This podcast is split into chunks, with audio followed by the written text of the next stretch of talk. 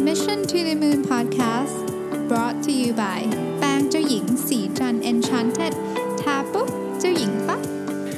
สวัสดีครับยินดีต้อนรับเข้าสู่ Mission to the Moon Podcast episode ที่ 386 นะครับ คุณอยู่กับรวิศ หาญอุตสาหะครับผม วันนี้เป็นวันตอบคำถามนะครับ ประจำวันที่ 5 พฤษภาคมนะฮะ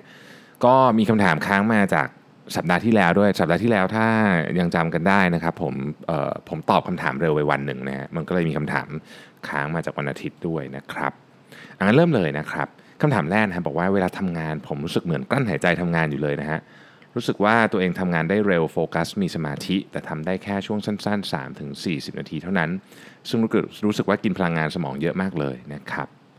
เอ่อมักจะเป็นงานที่ใช้ความซับซ้อนสูง หรืองานที่เรียกว่า deep work นะฮะ หลังจากทำงานเหล่านี้เสร็จจะรู้สึกเหมือนวิ่งมาจนเหนื่อยนะครับแล้วก็ไม่เหลือแรงไปทำงานอย่างอื่นเลยนะฮะจะจัดการกับสิ่งนี้ได้อย่างไรดีนะครับ อันนี้ต้องเรียนถามคือจริงๆ การโฟกัสได้ 3-40 นาทีนี่เป็นเรื่องปกติอยู่แล้วนะครับเคยเราเคยคุยกันเรื่อง Pomodoro เทคนิคเนาะที่เขา 25 พัก5นะฮะแต่มันก็จะมีหลายสูตรอะนะฮะ30พัก 10 อะไรเงี้ยเป็นเรื่องปกติ ทีนี้ต้องถามว่าทำได้กี่รอบคือถ้าเกิด ถ้าเกิดสมมติ 40 นาทีรู้สึกแบบเหนื่อยหมดแรง แต่พัก 20 นาทีแล้วหายแล้วเริ่มทำใหม่ได้แบบนี้ถือว่าดีมากนะครับ คือเป็นคนทำงาน productive มากนะฮะคือถ้าเป็นอย่างนั้นก็ดีอยู่แล้วไม่ต้องทำอะไรนะครับ แต่ถ้าเกิดได้รอบเดียวทั้งวันเนี่ยอันนี้ก็คงต้องมาพิจารณาหาสาเหตุนะแต่ผมเข้าใจว่าไม่น่าจะเป็นอย่างนั้นเนอะก็คือเหนื่อยคือเหนื่อยหมดแรงใช่ไหมแล้วก็แล้วก็เอิ่มก็พักครับ พักแล้วเริ่มใหม่ การทำงานได้รอบละ3 1 40 นาทีเนี่ยวันหนึ่งทำสามสี่รอบ ก็พอแล้วนะความรู้สึกผมนะฮะได้แค่นี้ก็พอแล้ว แล้วก็ระหว่างนั้นเราก็พักจริง ๆ ก็พักเท่าที่เราต้องการนะนะฮะพัก 15 พัก 20 นาที เทคนิคการพักนิดเดียวนะฮะคือผมเนี่ยลองมาหลายเรื่องมากแล้ววิธีการพักเนี่ยอันดับแรกนะครับ ถ้าสมมติว่าทำงานกับคอมพิวเตอร์นะฮะลุกออกไปจากโต๊ะเลยครับ วิธีการพักโดยการเล่นโซเชียลมีเดียเนี่ยไม่ทำให้หายเหนื่อยนะฮะอาจจะยิ่งเหนื่อยกว่าเดิมอีกนะครับลุกออกไปจากโต๊ะครับไปคุยกับคนก็ได้นะครับ ออกไปเดินคืออย่าอย่าอยู่ที่โต๊ะอย่าอยู่ที่คอมและก็อย่าเล่นมือถือด้วย นะฮะคืออย่ายุ่งกับอิเล็กทรอนิกส์ในช่วงที่พักนะครับไปดื่มกาแฟดื่มน้ำไปคุยกับเพื่อนร่วมงานอะไรอย่างเงี้ยโอเคนะครับผมเชื่อว่าผมผมคิดว่านี่เป็นเรื่องที่ดีอยู่แล้วนะฮะเพราะว่าคนหลายคนมีปัญหาว่าโฟกัสยาวๆ 3-40นาทีไม่ได้นะครับท่านนี้ทำได้ก็ดีอยู่แล้วนะครับคำถามต่อไปคือ ตอนนี้เป็น specialist ด้านระบบงานจัดซื้อนะครับ แต่ว่าตอนนี้มีความต้องการนะครับจากบริษัทอยากให้เป็นผู้จัดการแผนกแก้ปัญหาทั้งงานทั้งคนนะครับ จึงอยากสอบถามความคิดเห็นว่า หากไปทำงานด้านระบบเอ่อแล้วที่ทำอยู่จะมีใครมาดูแลต่อ ซึ่งเขาก็ถามว่าเป็นให้ผมเข้าไปช่วย improve แทนได้ไหมคำตอบคือไม่อยากนะครับคำแสดงว่าองค์กรต้องการ generalist มากกว่า specialist หรือเปล่า โอเค คืออย่างนี้ฮะ คือมันมีมันต้องคุยกันนะประเด็นนี้ผมว่าเป็นเป็นเรื่องที่ละเอียดอ่อนมากนะครับประเด็นนี้เป็นเรื่องที่ละเอียดอ่อนมากคือ คนบางคนเนี่ยเหมาะที่จะเป็น specialist มากกว่า และทำงานในสาย specialist ได้ดีนะครับองค์กรส่วนใหญ่โดยเฉพาะองค์กรที่มีขนาด sizing ค่อนข้างใหญ่นิดนึงเนี่ยจะมีพื้นที่ให้ specialist โตขึ้นไปได้เรื่อยๆอยู่แล้วนะครับคือบางคนคือต้องต้องถามใจตัวเองก่อนว่า ตอนนี้ที่เป็น specialist อยู่เนี่ยนะครับรู้สึกว่า happy กับ กับฟังก์ชันทั้งหมดไหม เพราะว่าถ้าเกิดรู้สึกว่าแฮปปี้แล้วรู้สึกว่าเราทำงานแบบ specialist คืองาน specialist เนี่ยจะมีลักษณะหลายแบบที่เป็นลักษณะเด่น เช่นหนึ่งงานมันจะลึกมากนะครับ ก็ตามชื่อ อันดับที่ 2 ที่จะค่อนข้างเกี่ยวนิดนึงก็คือ interaction กับคนน่ะจะมีเยอะหรือมีน้อยก็ตาม มันจะเป็นรูปแบบที่ค่อนข้างชัดเจน เท่าที่ผมสังเกตดูนะครับ คือคุณอาจจะมี interaction กับกับคนเยอะ คุณต้องส่งข้อมูลให้คนเยอะ แต่รูปแบบมันจะชัดเจน มันจะไม่แบบ มันจะไม่มีอะไรที่แบบ เป็นเรื่องเซอร์ไพรส์อะไรกระโดดเข้ามาเยอะในเรื่องของคนนะในเรื่องของคนเรื่องงานก็อาจจะมีความยากความง่ายแตกต่างกันไปแล้วแต่วัน แต่ว่าถ้าเกิดเข้าไปเป็นงานบริหารเมื่อไหร่เนี่ยนะครับ อันเนี้ยเรื่องคนเนี่ยมันจะไม่เป็นมันจะไม่เป็นแพทเทิร์นละมันจะมีความซับซ้อนนะครับอาจจะมีเรื่องการเมืองเรื่องอะไรอย่างเงี้ยเข้ามานะครับถ้าไม่ชอบต้องคุยกันตรงๆ เพราะผมเห็นคนเยอะมากขอขอเน้นเลยนะฮะเห็นคนเยอะมากที่เป็น specialist ที่เก่งมากๆ แล้วก็พอเก่งมากใช่ไหมก็ ก็ก็จะได้รับการโปรโมทขึ้นไปเป็นสายที่เป็น generalist สายงานบริหารจัดการเนี่ยแล้วไม่ชอบแล้วก็ suffer มากๆ เหนื่อยในที่สุด burnout ต้องระวังนะครับ อันนี้ต้องคุยกันก่อน แต่ว่าก่อนจะไปคุยต้องถามตัวเองก่อนว่าเราเราเราเราชอบแบบ specialist จริง ๆ ใช่ไหม ทีนี้เอ่อ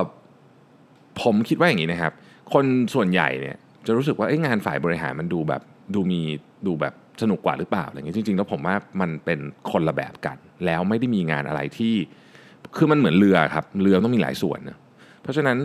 ผมคิดว่าเราอย่าฝืนในสิ่งที่เราไม่ชอบ วิธีการหนึ่งถ้าเกิดรู้สึกนึกไม่ออกจริง ๆ ว่าเราเป็นคนแบบไหน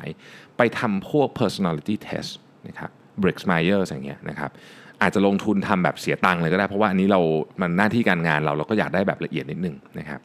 ก็ลองดูแล้วถ้าเกิดเราค่อนข้างมั่นใจว่าเราเป็น specialist แน่ๆนะครับก็ลองคุยกับหัวหน้าดูว่า เราขอเติบโตในสายนี้ได้ไหม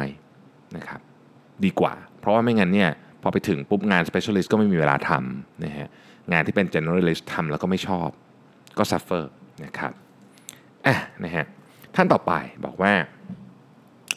มีลูกน้องที่อายุมากกว่านะครับหรือว่ามีประสบการณ์ในวงการเดียวกันมายาวนานมากกว่านะครับ แล้วก็ เมื่อศักยภาพของเขาไม่สอดคล้องกับ mission และ KPI ของทีม ควรจะจัดการอย่างไรดีนะครับ ก็ปัญหาคลาสสิกคือคนทุกคนเนี่ยฮะมันมีจุดแข็งและจุดอ่อนแตกต่างกันออกไป สมัยก่อนเนี่ยผมพยายามเอาคนมาฟิตกับงาน แล้วค้นพบว่าเออจริงๆ แล้วมันไม่ work นะจะพูดว่าจะคือในความเป็นจริงแล้วเนี่ย job function ในบริษัทนะครับมันไม่ได้ตายตัวแบบเป๊ะๆขนาดนั้นคำแนะนำผมก็คือ ถ้าคนนี้ถ้าเรารู้สึกว่าคนนี้มีศักยภาพนะครับไม่เกี่ยวกับอายุนะไม่เกี่ยวกับอายุ ถ้ารู้สึกว่าคนนี้มีศักยภาพเนี่ยเราเราต้องมาดูว่า job function ที่เราให้เขาทำมันเหมาะหรือเปล่า แล้วมันเขาอยากทำอย่างนั้นจริงๆไหมคือพยายามพยายามคือคือมันก็มีวิธีคิดสองแบบ คือจะเอาคนไปใส่งานหรืองานไปใส่คนเนี่ยคือผมคิดว่ามันต้องมันอยู่กลางๆจะดีสำหรับตัวผมเนี่ยผมมีความเชื่อว่ามันควรจะอยู่กลางๆคือเราควรจะมีความยืดหยุ่นในแง่ของ job function ได้บ้าง ได้เยอะเลยแหละจริง ๆแล้วนะครับ แต่ในขณะเดียวกันเนี่ยคนก็ต้องอยู่ในคนที่เรารู้สึกว่าเออคนนี้มี potential มีจุดแข็งที่เราชอบ มีลักษณะนิสัยที่มีทัศนคติที่ดีอะว่างั้นเถอะนะครับ ถ้าอย่างนั้นเนี่ยเราสามารถปรับให้ได้คำคำถามที่ที่ผมถามให้ต่อเลยก็แล้วกัน คือแล้วแล้วความยืดหยุ่นนี้มันจะไปได้ระดับไหนนะฮะคนจำนวนมากเนี่ยนะฮะผมยกตัวอย่างเรื่องที่ผมชอบมากก็คือ CFO คนแรกๆของ Steve Jobs จบ ประมาณว่าอักษรศาสตร์หรืออะไรเงี้ยแล้วแล้วเขาก็อยู่อีกสายงานหนึ่งแล้วแล้วแล้ว Steve Jobs ไปเห็น แล้วก็รู้สึกว่าตัวเขาเองอยู่สายงานนั้นเขาก็ไม่ชอบ ก็เลยลองให้มาทำ CFO ซึ่งซึ่งเข้าใจว่าเขาคงต้องเริ่มใหม่หมดเลยนะครับเพราะฉะนั้นผมตัวอย่างนี้เป็นตัวอย่างที่เอ็กซ์ตรีมมากนะแต่ว่าผมรู้สึกว่ามันในบริษัทขนาดใหญ่อย่าง Apple อะนะครับเขายังสามารถที่จะทำได้ เพราะฉะนั้น จริง ๆ บริษัทใหญ่ต้องทำยากกว่านะ เพราะบริษัทใหญ่มันจะต้องมีแบบ job job description อะไรแบบชัดเจนชัดเจนจะมาแบบงงๆ ไม่ได้ไม่ไม่งั้นมันทำงานกันประสานงานกันไม่ได้ บริษัทใหญ่จึงมีความยากกว่าในความคิดผมนะฮะในการที่จะทำความยืดหยุ่นของ job description แต่ถ้าเขาทำได้เราก็ต้องทำได้อะนะครับคำถามต่อไปนะครับ ก็ติดตามนะครับมาสักพักหนึ่งนะครับท่านนี้ก็บอกว่าเออเนี่ยเป็นเจ้าของบริษัทอายุน้อยนะครับ อายุน้อยจริง ๆ นะครับ ถ้าเป็นเด็กก็คือเพิ่งเรียนจบเลยนะฮะน้องๆ ก็อายุ 20 ต้นๆ กันเองนะครับ แล้วก็ตั้งบริษัทเองตั้งแต่ 19 นะครับ แล้วก็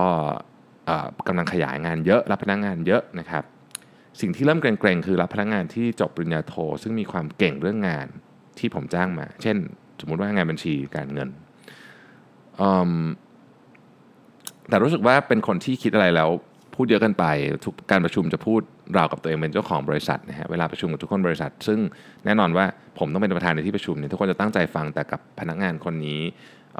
ชอบพูดและไม่ค่อยยอมรับกับสิ่งที่ผมแจ้งไปคอยแย้งเกือบทุกเรื่องนะครับอาจจะเห็นว่าผมยังอายุน้อยนะฮะผมเลยไม่ค่อยอยากประชุมเท่าไหร่ หลังจากโดนพนักงานคนนี้เหมือนกับอวดพูดอวดใส่นะฮะเหมือนหน้าแตกอะไรอย่างเงี้ยนะฮะรู้สึกอารมณ์ประมาณนั้น คือ จะบอกว่าไงดีคือมันต้องพนักงานที่เก่งคนที่เก่งนะครับไม่ไม่ไม่สามารถที่จะเก่งเรื่องงานอย่างเดียวในในความรู้สึกของผมนะคนที่เก่งเนี่ยต้องเก่งทั้งเรื่องงานและเก่งเรื่องคนด้วยนะครับมันเป็นคือเราไม่สามารถทำงานอยู่คนเดียวได้ เพราะฉะนั้นเราต้องทำทั้งสองอย่างได้ ผมมัน อันนี้อันนี้ละเอียดอ่อนอีกแล้ว แต่ว่าถ้าถ้าเป็นผมนะฮะผมจะลองคุยก่อนแล้วก็พูดเขาตรงๆเลยว่าเรื่องนี้เรื่องนี้เป็นยังไงในในฐานะที่คุณเป็นเจ้าของบริษัทเนี่ยอันนี้เป็นสิทธิ์ที่คุณพูดได้อยู่แล้วนะครับ แต่ถ้าเขายังเป็นอีกนะครับ อันเนี้ยท่านที่ถามมาน้องคนที่ถามมาบอกว่า ผมรู้สึกเสียความน่าเชื่อถือดูไม่มั่นใจเมื่อถึงเวลาประชุม ถ้ารู้สึกแบบนี้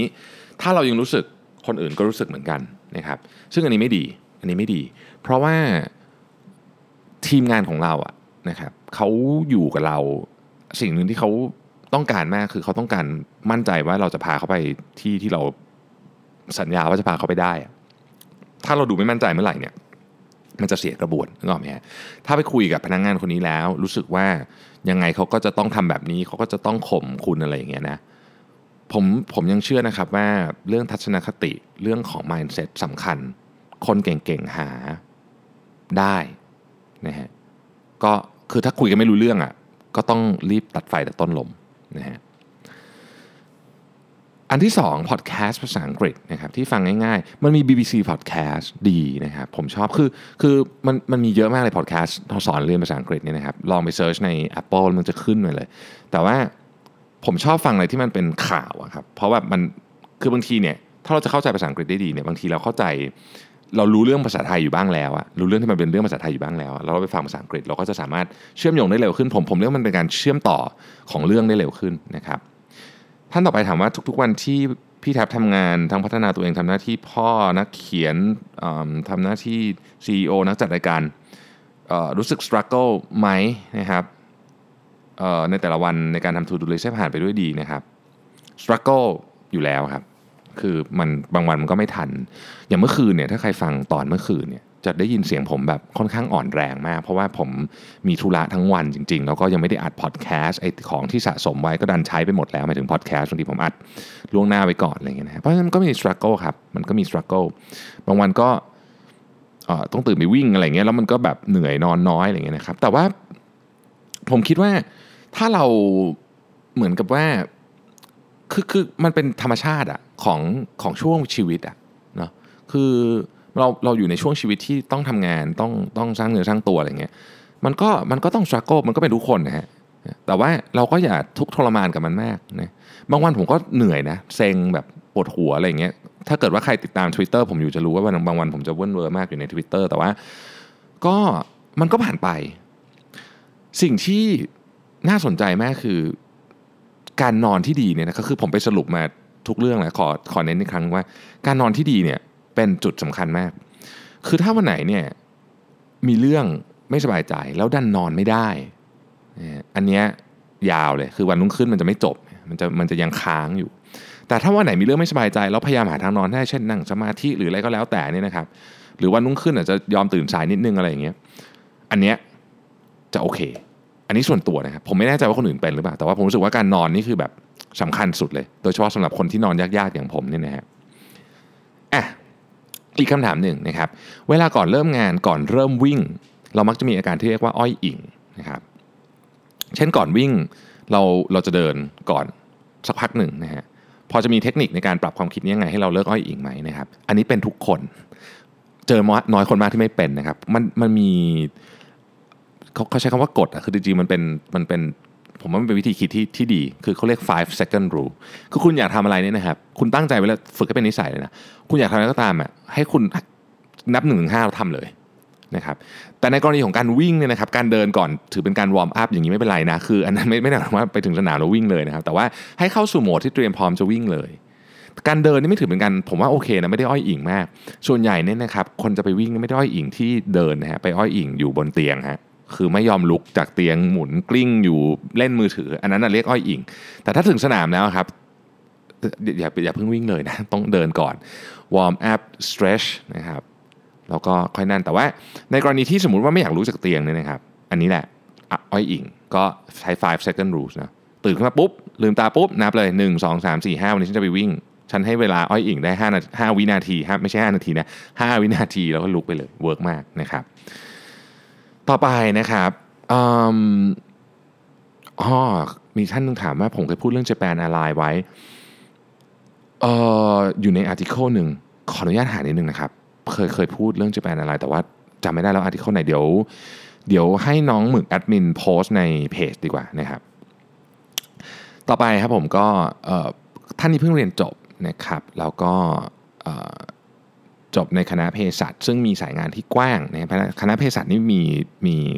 ทำงานได้หลายหลายประเภทมาก เช่น อยู่ร้านยา อยู่โรงพยาบาล ไปทำงานอยู่บริษัทข้ามชาติ ที่เป็นบริษัทยาก็ได้ อยู่โรงงานยาก็ได้ อะไรเยอะแยะเป็นไปหมดเลยเนี่ยนะครับ ทีนี้ท่านนี้ถามมาบอกว่าผมเป็นคนต่างจังหวัดนะฮะ แหล่งท่องเที่ยวมีร้านขายยาที่รับสมัครเภสัชปประจำหลายแห่ง เงินดีมาก งานค่อนข้างสบายนะครับ แต่ผมรู้สึกว่าบางทีทำไปนานๆ จนเข้าสู่วัยกลางคนจะดูเป็นงานที่ ธรรมดาไม่ได้สร้างคุณค่าในวงกว้างเท่าไหร่นะครับนี่คือน้องเพิ่งเรียนจบนะฮะส่วนงานที่ผมสนใจคือพยายามเข้าไปในอุตสาหกรรมยาเก็บประสบการณ์แล้วไปเรียนต่อต่างประเทศ ด้านการทำยาใหม่ๆ เช่น ยาโปรตีนที่ยากๆ และยังมีคนทำน้อยในเมืองไทย ซึ่งดูยากลำบากพอควรเป็น challenge และทำให้ผมรู้สึกมี ambition นะตื่นเต้นใจจริงอยากทำอันนี้ แต่เพิ่นว่าไปสัมภาษณ์งานบริษัทมาแล้วยามาแล้วนะครับ แล้วก็อยู่แล้วอยู่ๆรู้สึกเบื่อเหนื่อยขึ้นมาเฉยๆอาจจะเพราะคิดมากเรื่องอนาคตนะครับ เลยอยากหันไปทำงานสบายๆแทนนะครับ เก็บเงินเยอะๆ โดยไม่ต้องตั้ง ambition อะไรมากนะฮะก็จะเห็นว่าคนเราก็จะมี conflict ในตัวเองแบบนี้ธรรมดาคำถามคือผมควรจะใช้คำถามไหนเพื่อสำรวจตัวเองนะครับ ว่าตกลงผมอยากใช้ชีวิตแบบ ambition challenge หรือ simple กับ normal กันแน่นะครับ หรือมันเป็นปกติที่คนเราก็จะมีเฟสทำยากๆ แล้วเหนื่อยอยากอยู่เฉยๆ แล้วถ้าเป็นแบบนั้นเราควรคิดหรือพาตัวเองกลับมาเป้าหมายยังไงดี เช่นถ้าเราตั้ง ambition สูงๆ แล้วเหนื่อยเราควรถอยเปลี่ยนสายหรือทำยังไงดีนะครับ โอเค ผมออกตัวก่อนเลยว่า ผมเชื่อว่าคำตอบนี้ไม่มีคำตอบเดียว และไม่มีคำตอบที่ถูกที่สุดนะครับคำตอบที่ถูกที่สุดจะอยู่ที่ตัวคุณเอง แต่สิ่งหนึ่งที่อยากให้เข้าใจหรือหรืออย่างน้อยที่สุดผมคิดว่าผมอยากจะสื่อสารก็คือว่า งานทุกงานนะครับงานเภสัชกรที่อยู่ร้านขายยาเนี่ยก็ไม่ใช่งานที่ธรรมดานะครับ แล้วก็เป็นงานที่สร้าง value อย่างมหาศาลด้วย เภสัชกรที่อยู่ในร้านขายยาเนี่ยเป็นเหมือนกับที่ปรึกษา เวลาคนบางคนเนี่ยนะครับ คือต้องยอมรับอย่างหนึ่ง ประเทศเราไม่ได้มีระบบสาธารณสุขที่ทุกคนสามารถเข้าถึงการรักษาทุกอย่างได้ร้อยเปอร์เซ็นต์ดังนั้นคนจำนวนมากในประเทศนี้เนี่ยยังคงพึ่งร้านขายยาเป็นที่พึ่งนะครับ แล้วคำแนะนำของเภสัชกรเนี่ยเปรียบดังแบบเหมือนคัมภีร์ไบเบิลเลยนะ ที่เขาจะเอาไปปฏิบัติต่อ เพราะฉะนั้นสิ่งที่เราพูดเราแนะนำลูกค้าที่เข้ามาในร้านเนี่ยมันอาจจะหมายถึง ความเป็นความตายของเขาเลยก็ได้นะ มันมีเคสเยอะแยะที่เราเคยอ่านใช่ไหมว่าแบบลูกค้าคนไข้เข้ามาเสร็จแล้วก็แบบจะเอายานี้แต่ถ้าถ้าเป็นโรคนี้กินไปนี่เสร็จแน่เภสัชกรสังเกตเห็นก่อนก็บอกว่าไม่ใช่คุณต้องไม่เอายานี้คุณต้องกินอีกแบบหนึ่งเช่นเป็นไข้เลือดออกจะไปกินยาอะไรที่แบบหนักกว่าเดิมอะไรเงี้ยนะฮะอะไรอย่างเงี้ยเพราะฉะนั้นงานทุกงานนะครับมีคุณค่าทั้งสิ้นนะฮะ ทีนี้ผมก็เข้าใจนะ การที่อยากจะไปทำ challenge การคือการทำยาใหม่ผมตามความเข้าใจของผมเนี่ยเป็นเป็นสิ่งที่ยากมาก แล้วก็ challenging มากนะครับ ใช้เวลานานเนาะแบบนานนี่คืออาจจะเป็นหลัก 5 ปี 10 ปีอะไรเงี้ยกว่าจะทำยามาได้ตัวหนึ่งนะครับหมายถึงว่ายาตัวใหม่ original เลยเนี่ยนะซึ่งก็ดูเป็นงานที่สนุกดีนะครับมันมันมันก็โอเคโดยเนื้อหาของงานมันแตกต่างกัน ทีนี้ถ้าคุณมีคำถามสงสัย แต่คุณเพิ่งเรียนจบนี่นะครับถ้าถามผมนะ ผมแนะนำให้ทำอันชาเลนจ์ก่อน คุณจะ build ambition อะไรของคุณขึ้นมายังไงก็ได้ แต่ให้ไปทำ unchallenge ก่อน เพราะว่าไอ้ unchallenge เนี่ยมันมีข้อจำกัดอย่างหนึ่ง คือถ้าต้องไปทำงานต่างประเทศนะครับหรือต้องไปทำงานที่อยู่กับบ้านดึกตีสองตีสามเลยผมเข้าใจว่างานที่ที่เป็นการทำยาใหม่เนี่ยคงจะเป็นลักษณะแบบนั้นก็คือ เวลาไม่แน่นอนอาจจะกลับดึกนอนแลบอะไรเสาร์อาทิตย์ไม่ได้กลับบ้านอะไรเงี้ยมันเหมาะมากๆกับ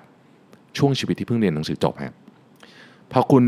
จบไปสักพักหนึ่งนะครับ คุณแต่งงานอย่างเงี้ยมีลูกเงี้ยจะให้กลับบ้านตีสามตีสี่ไปเสาร์อาทิตย์ไปค้างอยู่แลบหรือเดินทางไปต่างประเทศบ่อยๆ คุณก็จะเหนื่อยมาก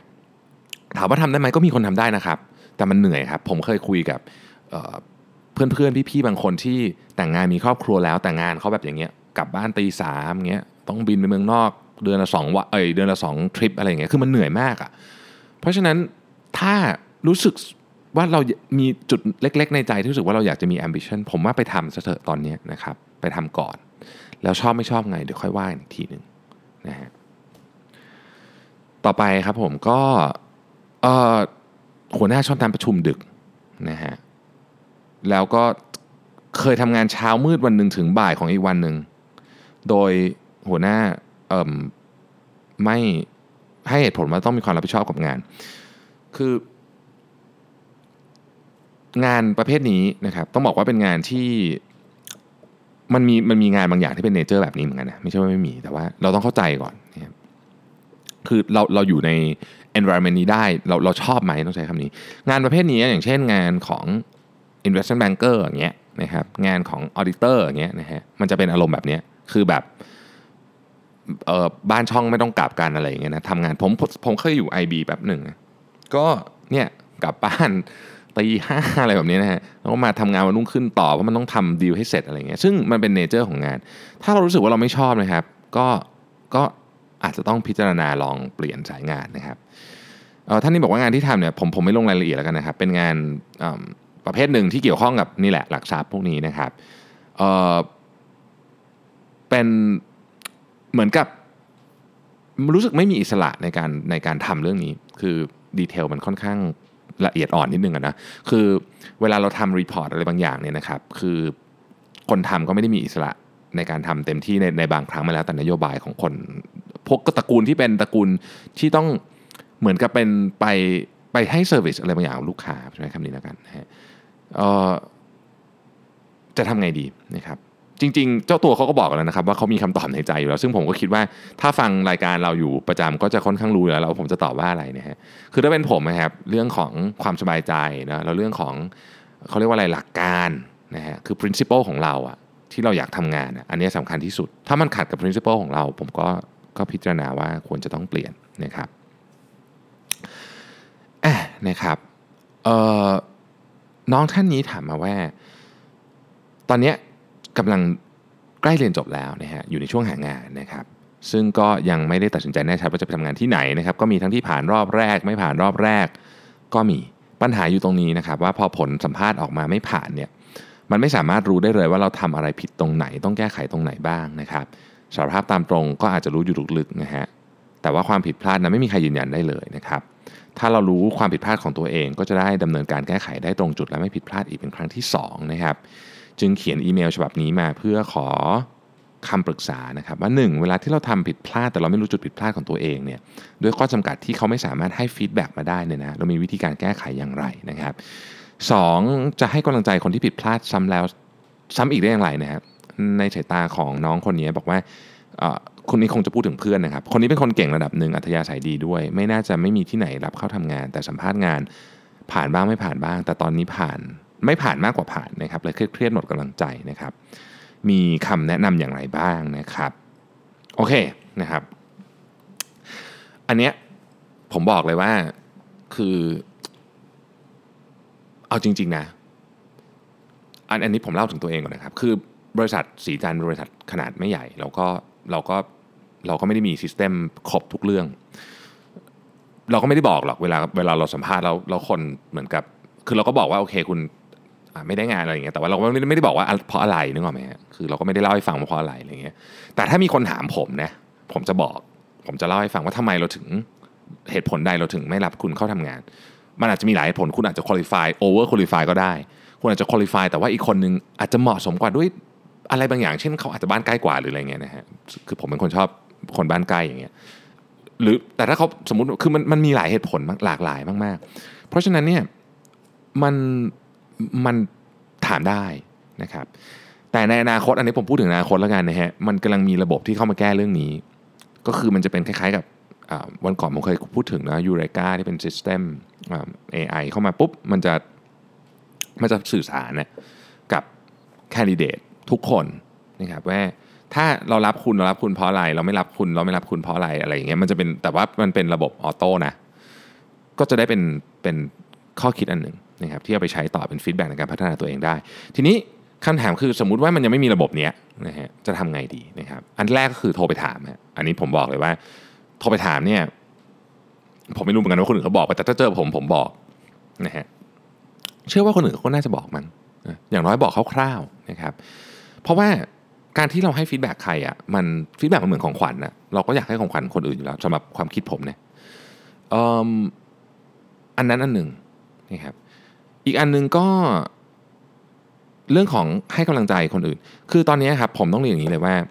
วัยเรียนหนังสือจบเนี่ยเป็นวัยที่สับสน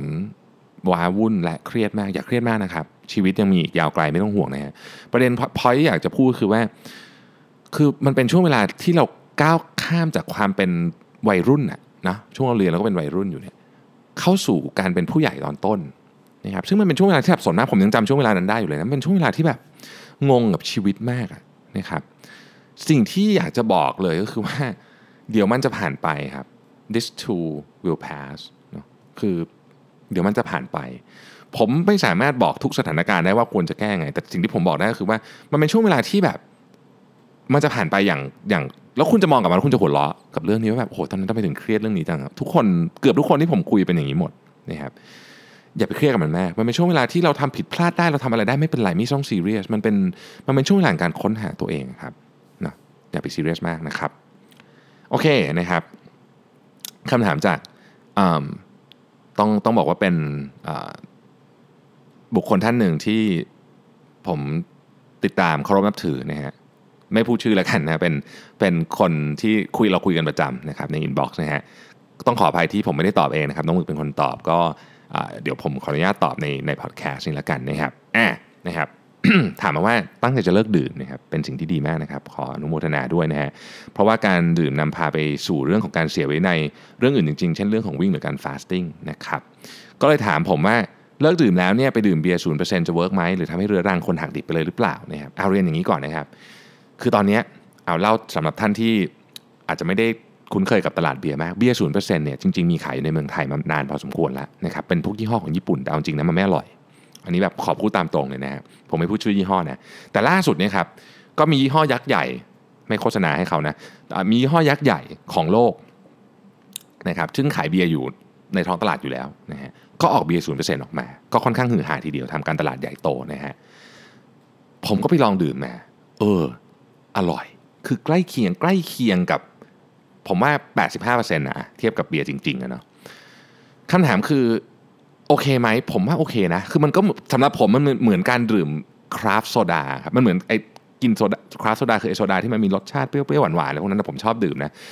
ผมชอบดื่มผมก็ชอบดื่มโซดาโซดาเปล่าๆก็ดื่มโซดาที่เป็นไอ craft โซดาก็ดื่มเพราะฉะนั้นผมก็รู้สึกมันเหมือนกัน ก็คือแบบมันเย็นๆมันซ่าๆอย่างเงี้ยมันก็โอเค ผมว่าไม่เป็นไรนะผมก็มีอยู่อะเบียร์ศูนย์เปอร์เซ็นต์เนี่ยนะครับก็ไม่มีแอลกอฮอล์ นะครับคือคือรสรสชาติคล้ายๆเบียร์ใช้คำว่าคล้ายๆเพราะมันไม่เหมือนเป๊ะผมว่าโอเคนะครับดื่มได้นะครับ ไม่ไม่มีปัญหาอะไรนะฮะการการเลิกดื่มเนี่ยผมคิดว่าสำคัญที่สุดคือสิ่งแวดล้อมนะอืมสิ่งแวดล้อมที่สำคัญ คือเพราะพอเราไปอยู่สิ่งแวดล้อมที่ที่เราเจอปุ๊บแล้วเราจะดื่มอันเนี้ยต้องพยายามหลีกเลี่ยงนะครับคืออันนี้ถ้าเป็นคำแนะนำผมนะเช่น ไม่ได้บอกให้ไม่เจอเพื่อนนะครับ เจอได้แต่ว่า ลองเปลี่ยนเวลาเจอดูนะครับลองเปลี่ยนไปเจอกันตอนเที่ยงอะไรเงี้ยนะฮะก็จะมีความเสี่ยงน้อยลงนะครับ แต่ถ้าเกิดว่าไปเจอกันตอนเย็นอย่างเงี้ยแล้วที่เดิมร้านเดิมอย่างเงี้ยมันเหมือนแบบสมองมันจำอะเนาะมันก็มันก็ลำบากผมว่านะฮะสิ่งแวดล้อมสำคัญ คือไอ้ใจใจแข็งเรามันมันมีมันมีทฤษฎีหนึ่งอยู่นะบอกว่าเออเราจะพูดอะไรดีฮะคือความตั้งใจหรือแบบแบบไอ้พลังที่เราแบบจะสู้กับความอยากของตัวเองอะมันมีจำกัด คือสมมติวันหนึ่งเรามีแบบสิบขีดอย่างเงี้ยมันมีจำกัด เราไม่สามารถที่จะเอาเรื่องนี้ไปสู้ทุกเรื่องได้สมมติว่าตอนเช้าเราไปตื่นไปวิ่งแล้วและแบบ motivation เราเราใช้เวลาตื่นเช้าตื่นไปวิ่งทำงานทำงานทำงาน มันจะเหนื่อยมันจะค่อยๆหายไป ถึงตอนเย็นน่ะเราไม่มีไอ้พลังนี้เหลืออยู่แล้ว สิ่งที่จะช่วยเราได้คือสิ่งแวดล้อม เพราะพลังที่เราจะสู้กับความอยากของเราเนี่ย มันอาจจะเหลือน้อยมากนะครับอันนี้เป็นความเชื่อผมนะฮะคุณวิชชอบตัวละครใน a v e n g e r ตัวไหนนะครับ เพราะอะไรโอ้นี่คืออ่านสดนะครับ แล้วไม่ได้คิดมาก่อนนะฮะชอบใครดีอะเอาชอบจริง ๆ เลยนะ คือแบบรู้สึกว่าแบบชอบชอบชอบที่สุดก็คือไอรอนแมนอาจจะเป็นเพราะว่าเขาดูเท่ดีมั้งคือการพูดการจาเขาแบบเท่ดีอะไรอย่างเงี้ยนะฮะก็เป็นก็เป็นตัวละครโปรด แล้วก็จะเป็นเพราะว่าเริ่มต้นดูมาจากไอรอนแมนด้วยนะครับ ผมผมผมไม่กล้าพูดเยอะกว่านี้เพราะเดี๋ยวกลัวจะไป spoil กลัวไม่รู้หลุด spoil ตรงไหนไม่แน่ใจว่าท่านดูหนังกันหรือยังแต่อะอันนี้ขอโฆษณาให้หนังคนนิดนึงก็แล้วกันนะครับ Avenger Endgame เนาะคือแบบ อย่าพลาดดูในโรงอันนี้พูดจริง คือ ถ้าพลาดดูในโรงก็จะเสียใจมาก คือคือเป็นผมเป็นทุกคนดูหนังโรงน้อยมากนะครับ ผมปีหนึ่งผมดูหนังโรงไม่กี่เรื่อง แต่เรื่องนี้รู้เลยว่าแบบมาดูในในจอปกติรับรองมันไม่เท่าแน่นอน เพราะฉะนั้นถ้ายังไม่ดูนะครับ ไปดูเถอะ เพราะว่ามันเป็นแบบ นานๆมันจะมีหนังแบบนี้ออกมาทีหนึ่งอะที่แบบการสร้างนู่นนี่แบบไม่เล่าไม่เล่าเดี๋ยวสปอยแต่ว่านั่นแหละไปดูเถอะนะครับ ทีนี้มีคำถามว่าเราควรจะต้องรู้เรื่องอตอนก่อนๆไหมนะก่อนจะไปดูเอ็นเกมเนี่ยจริง ๆ รู้นิดนึงก็ดี เพราะมันมีมุกที่ลากกันเข้าไปถึงถึงตอนเก่าค่อนข้างเยอะ ถ้ารู้นิดนึงจะขำกว่านะครับจะคือจะสนุกกว่าจะจะจะขำกว่าจะซึ้งกว่านะครับก็ก็ลองมัน ไปดูใน YouTube แต่ต้องระวังนะ กดคลิปคลิปให้ดีๆ มันจะมีที่สรุปอะฮะประมาณสักผมผมเซิร์ชคำว่าอะไรนะสรุปเรื่องราวก่อนไปดูเอ็นเกมอะไรแบบนี้ชื่อแบบนี้นะครับ แล้วมันก็จะมีอยู่สองสามตอนอะไรอย่างเงี้ยนะครับยาวเหมือนกันนะตอนมันสักครึ่งชั่วโมงไปดูก่อนก็ได้แต่แต่ต้องระวังนะครับ คือมันมีคลิปเยอะมากที่สปอยอะเพราะฉะนั้นก็ต้องระวังหลบกันให้ดีแล้วกันนะครับ ต่อไปครับ ท่านนี้บอกว่าอยากอ่านหนังสือภาษาอังกฤษให้ได้และเข้าใจเหมือนภาษาไทยนะครับ เพราะว่าหนังสือที่สนใจในต่างประเทศไม่มีการแปล อยากถามวิธีพัฒนาภาษาอังกฤษนะครับ และมีวิธีการพัฒนาแบบไหนที่ใช้ได้ผลนะครับคนที่อ่านหนังสือภาษาไทยเท่าภาษาอังกฤษเท่ากับภาษาไทยได้เลยเนี่ยต้องเป็นคนที่ภาษาดีมากๆผมผมไม่ผมไม่ได้เป็นอย่างนั้น คือคือผมภาษาอังกฤษเหนื่อยกว่า ต้องใช้คำนี้ใช้แรงเยอะกว่านะครับ แต่ว่าถ้าเกิดอยากจะพัฒนาภาษาเนี่ยมันก็มีเยอะจริงๆฟังพอดแคสต์ก็ดีนะพอดแคสต์เหมือนกับวิทยุสมัยก่อนผมเคยเล่าเรื่องนี้หลายทีใช่ไหมพี่สาวผมคนโตไม่เคยไปเรียนต่างประเทศ แต่เป็นคนที่ภาษาอังกฤษดีที่สุดในบรรดาทุกคนพี่น้องอะ่ะเพราะว่าเขาอะฝึก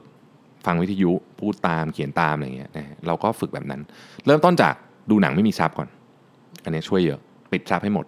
นะฮะคือคุณอยากจะเข้าใจหนังอะคุณจะต้องทำความเข้าใจมันให้ได้ดูดูหนังไม่มีซับก็เป็นอันหนึ่งที่ดีนะครับ ใช้ Kindle ในการอ่านฟังพูดตามสรุปมันเป็นตัวสอนดีไหมดีครับ ถ้ามีแรงทำนะฮะแต่แต่ผมทำไม่ไหวอะนะฮะแต่ถ้ามีแรงทำดีฮะดีใช้ใช้ใช้ Kindle ในการในการอ่านฟังพูดตามเนี่ยดีนะครับอีกคำถามฮะอยากเพิ่ม productivity ในเวลาทำงาน แต่ปัจจุบันการจดไม่เป็นระเบียบเวลาหาข้อมูลค่อนข้างยาก มีวิธีการจดอย่างไรบ้าง เช่นแยกสมุดจดหรืออะไรแบบนี้ มันมีหนังสือเล่มหนึ่งขออภัยจำชื่อไม่ได้จริงๆที่เกี่ยวข้องกับการจดแบบญี่ปุ่น ถ้าจำไม่ผิดเป็นของ VLearn นะครับลองเซิร์ชในเว็บ VLearn ดูนะฮะเขาพูดถึงเรื่องวิธีการแบ่งหน้าการจดที่ได้รับการทดสอบมาแล้วว่าวิธีนี้ work ที่สุดจัดหมวดหมู่ได้ดีที่สุดเล่มนั้นดีมากนะฮะผมไม่ได้ใช้ตามทุกอันผมมา adapt เป็นเวอร์ชันผมเอง แต่ว่าจำได้ว่าตอนที่อ่านแล้วแบบเออจริง ๆ สมุดเล่มนึงมันก็ทำอะไรได้เยอะกว่าที่เราคิดเนาะนะรู้สึกอย่างนั้นนะครับ อยากฝากคำถามถึงผมว่ามีเป้าหมายเรื่องวิ่งยังไงนะครับอยากวิ่งร้อยโลอยากวิ่ง trail ไหมหรืออยากวิ่งให้มีความสุขออกกำลังกายนะครับแล้วก็โค้ชเดี่ยว train อะไรบ้างโค้ชเดี่ยว train basic train interval train นั่นแหละครับปกตินะฮะแล้วก็พูดถึงเรื่องโภชนาการอะไรเงี้ยนะครับ train ท่าวิ่งนะครับแต่ที่ผมชอบมากคือ train ยืด stretch เพราะว่าเวลา stretch เองแบบ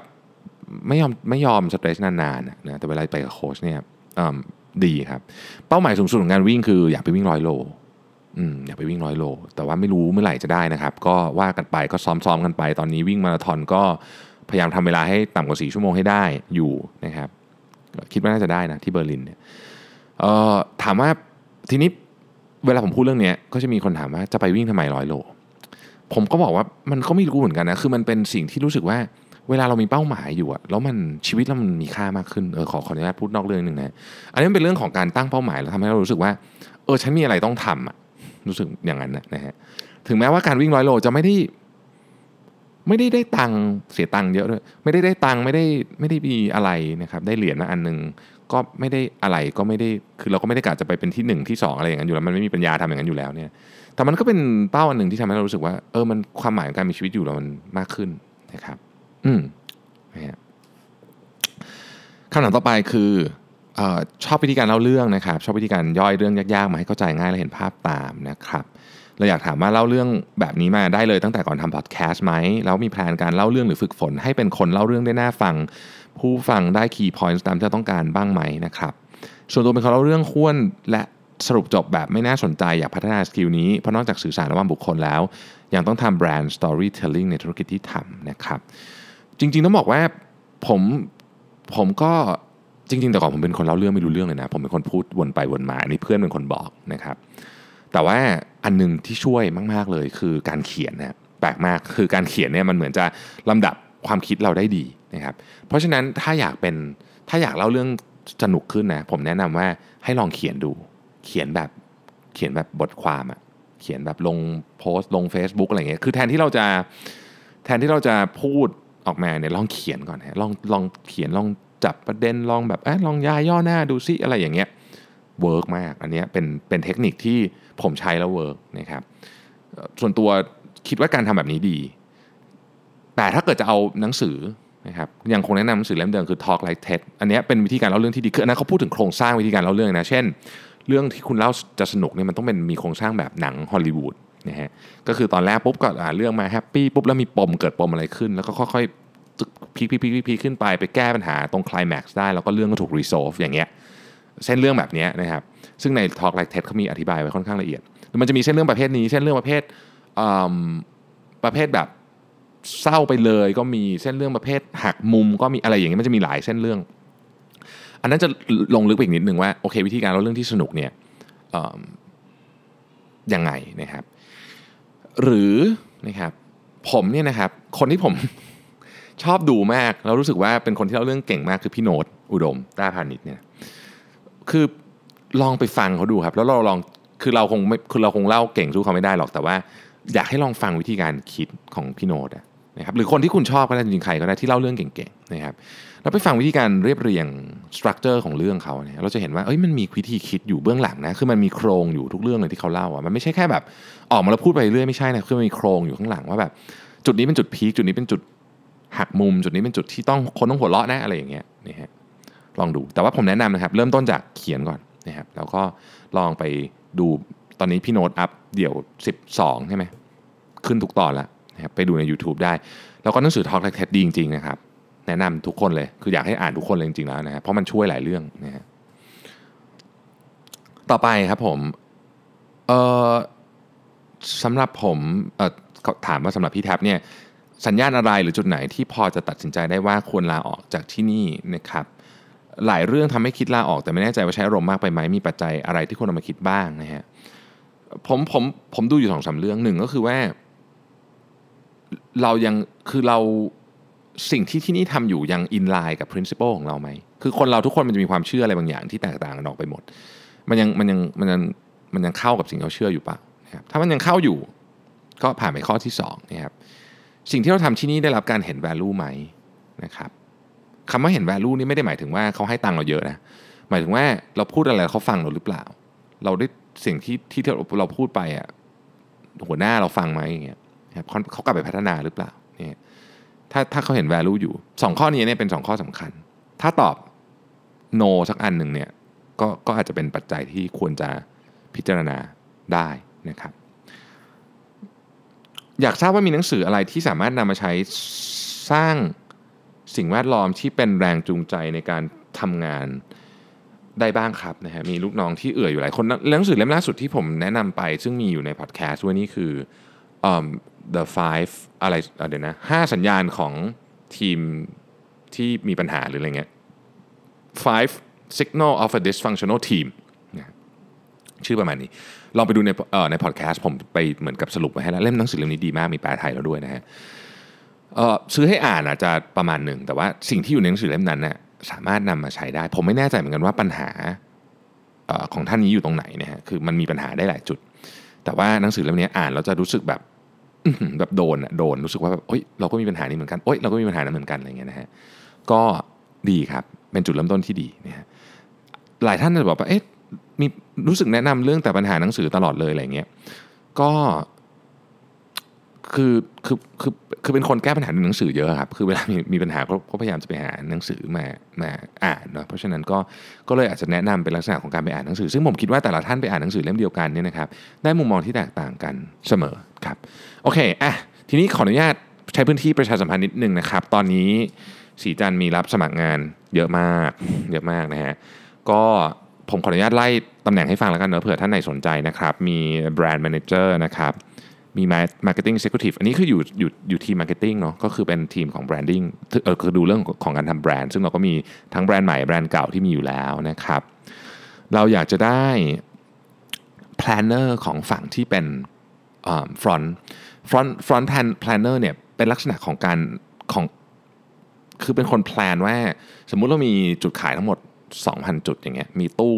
10 แบบเงี้ยอะไรควรจะอยู่ตรงไหนอยู่ชั้นบนชั้นล่างอะไรอย่างเงี้ยนะครับคือคือเป็นลักษณะนั้นจะได้ใช้ประสิทธิภาพของพื้นที่ที่เป็น store store front ที่เราอยู่เนี่ยให้ได้ดีที่สุด คือเราไปอยู่ที่วัตสัน Eveandboy อะไรเงี้ยก็ต้องมาดูว่าเอ๊ะอันไหนมันคือมันคือที่ที่ไปแล้ว work ที่สุดนะครับต่อไปนะครับก็เป็นตำแหน่งของ assistant director finance and accounting นะครับ อันนี้ก็คืออยู่ที่การเงินและบัญชีนะครับ ตัวแล้วก็มี merchandiser นะครับทั้งต่างจังหวัดและกรุงเทพกรุงเทพมีเยอะมากหลายตำแหน่งมาก ต่างจังหวัดก็จะมีเชียงใหม่เชียงใหม่ภูเก็ตขอนแก่นนะครับ อุบลอุดรชนบุรีนะครับ เหล่านี้นะฮะแล้วก็ยังมีอีก content creator อะไรอีกนะครับ มีมีหลายงานมาก คือช่วงนี้เนี่ยท่านไหนอยู่สาย marketing เนาะแล้วก็อยู่สายที่เป็น Engineering นะครับหรือว่าอยากสนใจงาน Merchandiser เนี่ยนะครับ รวมถึงงาน BA ด้วยเนี่ยนะฮะเดี๋ยวส่ง résumé เข้ามาได้เลยนะครับ ที่ hr at srichand co th hr นะครับ แล้วก็ at sign s r i c h a n d co th เดี๋ยวผมอาจจะขออนุญาตพูดเพิ่มในเรื่องของงานนิดนึงใน episode ต่อไป แต่ episode นี้มันยาวมากแล้วนะครับ ขออนุญาตจบก่อนแล้วกันนะครับ ขอบคุณที่ติดตาม Mission to the Moon Podcast แล้วเราพบกันใหม่ในวันพรุ่งนี้ สวัสดีครับ